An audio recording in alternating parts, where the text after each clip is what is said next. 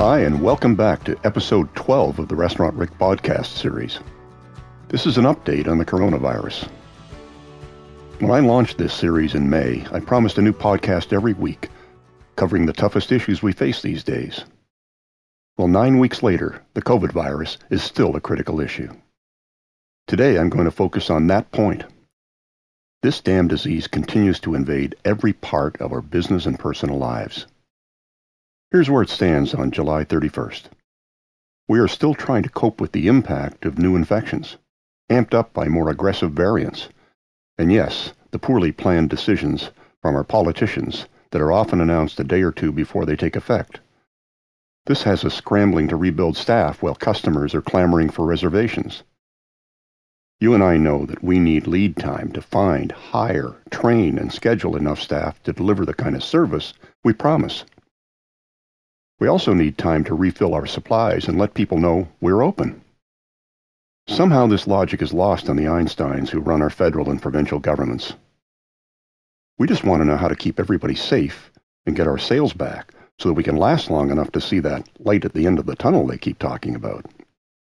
And no, this is not too much to ask. I promise to give you the hard truth, and here it is. We'll be dealing with this virus for at least another year. We finally have enough vaccines, but several factors are depressing the critical need to get at least 75% of our el- eligible population fully vaccinated with two shots. We're almost there with the first shot. This is 70%. The problem is with the second shot. At the time I'm airing this episode, our rate of fully vaccinated people in Ontario is in the 50 to 60% range and creeping up at a rate of 0.5% per day. This is shameful. 9,200 plus humans have already died in Ontario.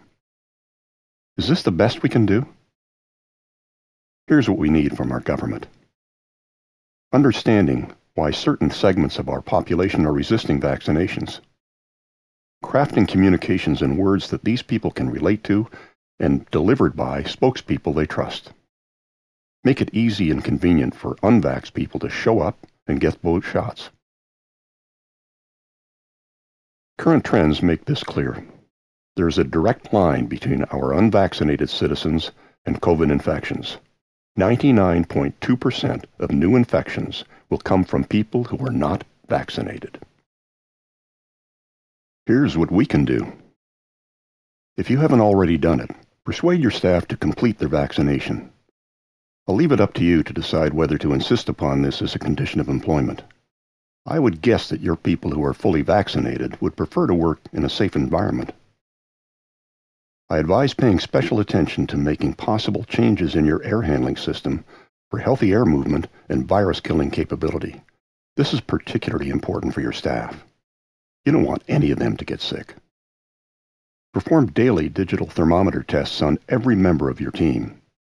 There's a large portion of regular diners who want to see what steps you're taking to protect them from the virus, even after they've been vaccinated. So how can we show everyone we care, we lead, and we walk the talk? 1. Keep wearing the mask in your restaurant and everywhere else until we get the all clear signal from our medical scientists. 2. Continue washing your hands frequently. 3. Lead by example. This is the time, more than ever, when your people are looking to you for leadership and support. And 4. Enforce the rules in your restaurant. Let your people and guests know that you're taking this seriously by doing the right thing for them. Well, that's enough for today. I'll have more episodes on the virus whenever we get any breaking news. In next week's podcast, I'll be talking about where to look for your best chance of finding high energy, sharp, and eager candidates who will strengthen your team, buy into your concept, and stay with you. Look forward next Saturday on Google Podcast, Apple Podcast, and Spotify. Thanks for listening, and remember to do the right thing for your team, your guests, your family, and yourself.